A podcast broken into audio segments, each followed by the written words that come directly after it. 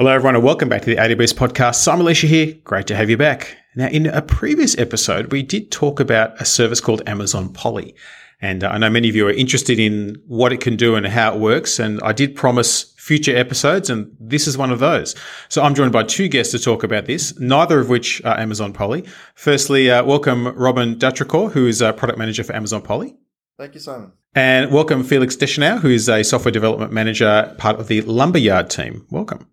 Thank you, Simon. Happy to be here. Good to have you here. Now, before we continue, you know, our listeners will know about Amazon Polly, but Lumberyard is something that probably a lot of uh, listeners may not have come across simply because it's quite specific as to what it does, although it does what I'd argue is most of the fun stuff that we can do with computers. So maybe uh, give us uh, a little bit of a, an example of what Amazon Lumberyard is for.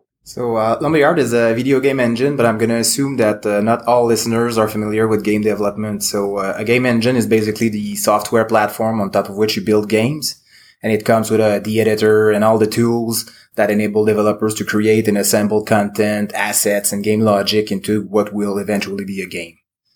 So Lumberyard is a AAA game engine. AAA in the in the, in the industry means for, made for high end games that are large high end games, but it also supports uh, all the mobile platforms uh, and such.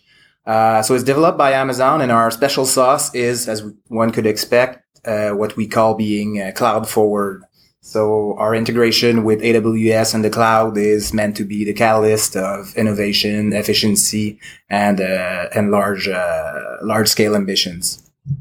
Uh, Absolutely, it's it's it's a classic thing that when people are building games, you know, the, they want them to go big, and with the, in the mobile world, they go super big, and that's that's a great thing, but also has caused pain in the past in terms of scaling. So, I think Lumberyard goes a long way to help with that. Exactly. So Lumberyard is the, the engine that we use for our internal games because Amazon has Amazon Game Studios as well. But it's also available for free for any any developer who wants to use it. Uh, the only cost is the standard price for AWS services for the ones you choose to use, if you choose to use any. Fantastic. And on that topic, we've got someone from Amazon Polly and someone from Amazon Lumberyard in the same room. And I'm guessing this is not the first time this has happened. So, how is Polly working with Lumberyard to make gaming more interesting? That's a great question, Simon. So, Amazon Polly is the uh, text to speech service, and we use it for a lot of different use cases. And uh, in the gaming space, when you've got characters in a game, uh, you may find that you have a number of different characters that each have different voices. And, uh, and so text to speech is one way to generate those voices on the fly. And that allows game developers to test out their applications to uh, quickly and easily modify the text uh, or the things that those characters are going to say in a given context in the game. And it, uh, it facilitates that, it facilitates that development process whereby characters can be voiced uh, using different voices from a text to speech service. They can have um, each character can have a different voice. They can have different uh, intonations, um, and uh, and it allows the the game developer the option to uh, to build out that uh, that platform leveraging text to speech, which is a, a, far more affordable and easier to to develop uh, service than going straight to a, a voice actor who might uh, eventually have to voice the the final product. So this really means that you've got more flexibility in terms of both the, the selection of voices you need and I'm guessing also the languages. So, so maybe um, uh, Felix, if you can talk to some of those challenges around gaming in an international context and how Amazon Polly fits into that.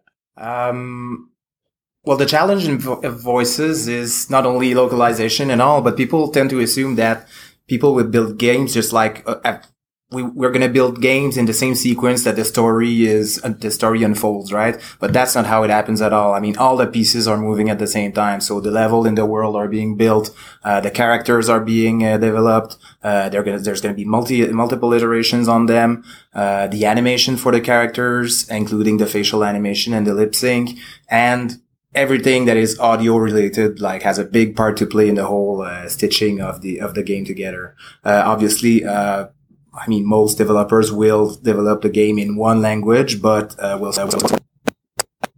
languages. But like uh, Robin was mentioning, having uh, a powerful uh, text to speech uh, functionality like that, especially with the high quality voices and the the feature, the speech marks that enable this feature to generate the lip sync on the fly, so you can really get uh, an impression of what uh, the ambience of your game uh, is. Is, is the story the interesting? Uh, like, is it gonna is it gonna work as well in uh, in Italian, for instance, or in other languages where some words might might be longer? I mean, we're gonna shoot a full cinematic, and then the character at some point starts walking. This is all pre pre-baked if you want. So maybe that in another, in another language, you, you, are trying to say the same thing, but then the, the, the, the, character just turns it that its back on the other character and just leaves because, I mean, uh, uh, the duration for all the, the content that has to be said isn't the same.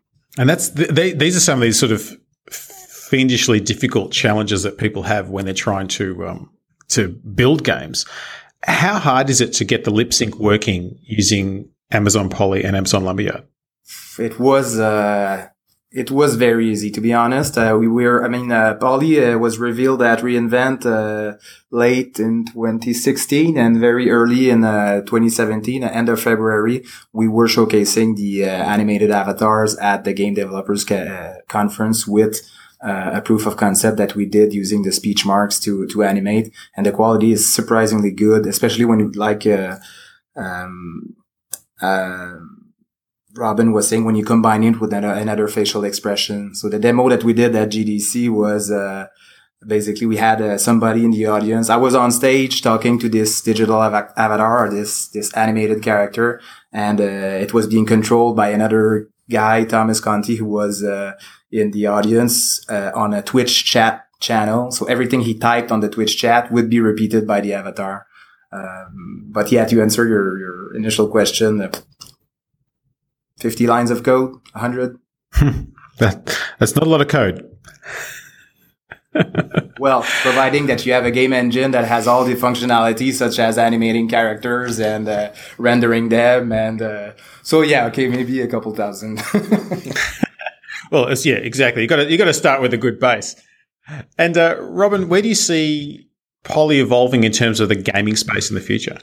Well, the, the speech marks, I think, is the, the first big step for us because that allows us to, to work hand in hand with, uh, organizations such as Lumberyard to allow these avatars to, to have a visual component. Um, and so just to dive into that just a little bit, what the speech marks does is when you make a request for text to speech, uh, the speech marks feature allows you to also get the metadata that tells you when certain words, sentences, SSML tags, and most importantly, visemes begin and end. And, and visemes are essentially the uh, the facial equivalents of sounds. So uh, when you have a certain sound that's being pronounced by the text to speech engine, that corresponds to a certain facial movement that would be the say the lip movement to form a P or a B versus an F versus an S or a D or or a vowel sound.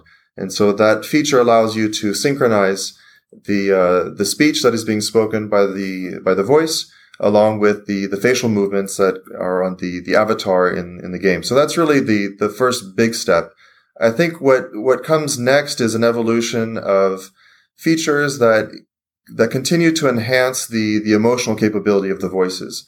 And, uh, and for us, we see that as a, as a great opportunity and a, and a great challenge. And, and I look forward to, to all that's to come because if you think about a, a AAA game, it's got the full range of emotions for a given character. So you can have, uh, in any given story, you can have characters who are in sort of a, a neutral type of emotion to uh, ecstatic and happy, to sad, to angry, to hurt, to tired, uh, every possible emotion. And so the challenge for us is how do we continually evolve the, the text to speech offering such that we release more and more flexibility for gamers to continually enhance the uh, the voices such that they they work hand in hand with the expected and, and, desired emotions that the characters will have in the game. So for us, we see this as the beginning of a long journey uh, as we continue to to work closely with gamers to uh, to enable them to have uh, better and higher quality voices with more and more range of emotion.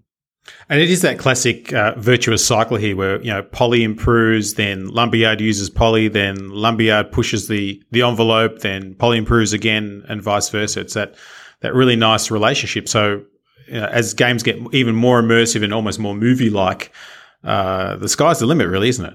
It's been a, it's been a great collaboration so far. Uh, um, and if I may related to the next big step in games, I mean, there's a big buzz around uh, procedural AI and procedural uh, narrative storytelling and all that stuff. And the barrier is always the same.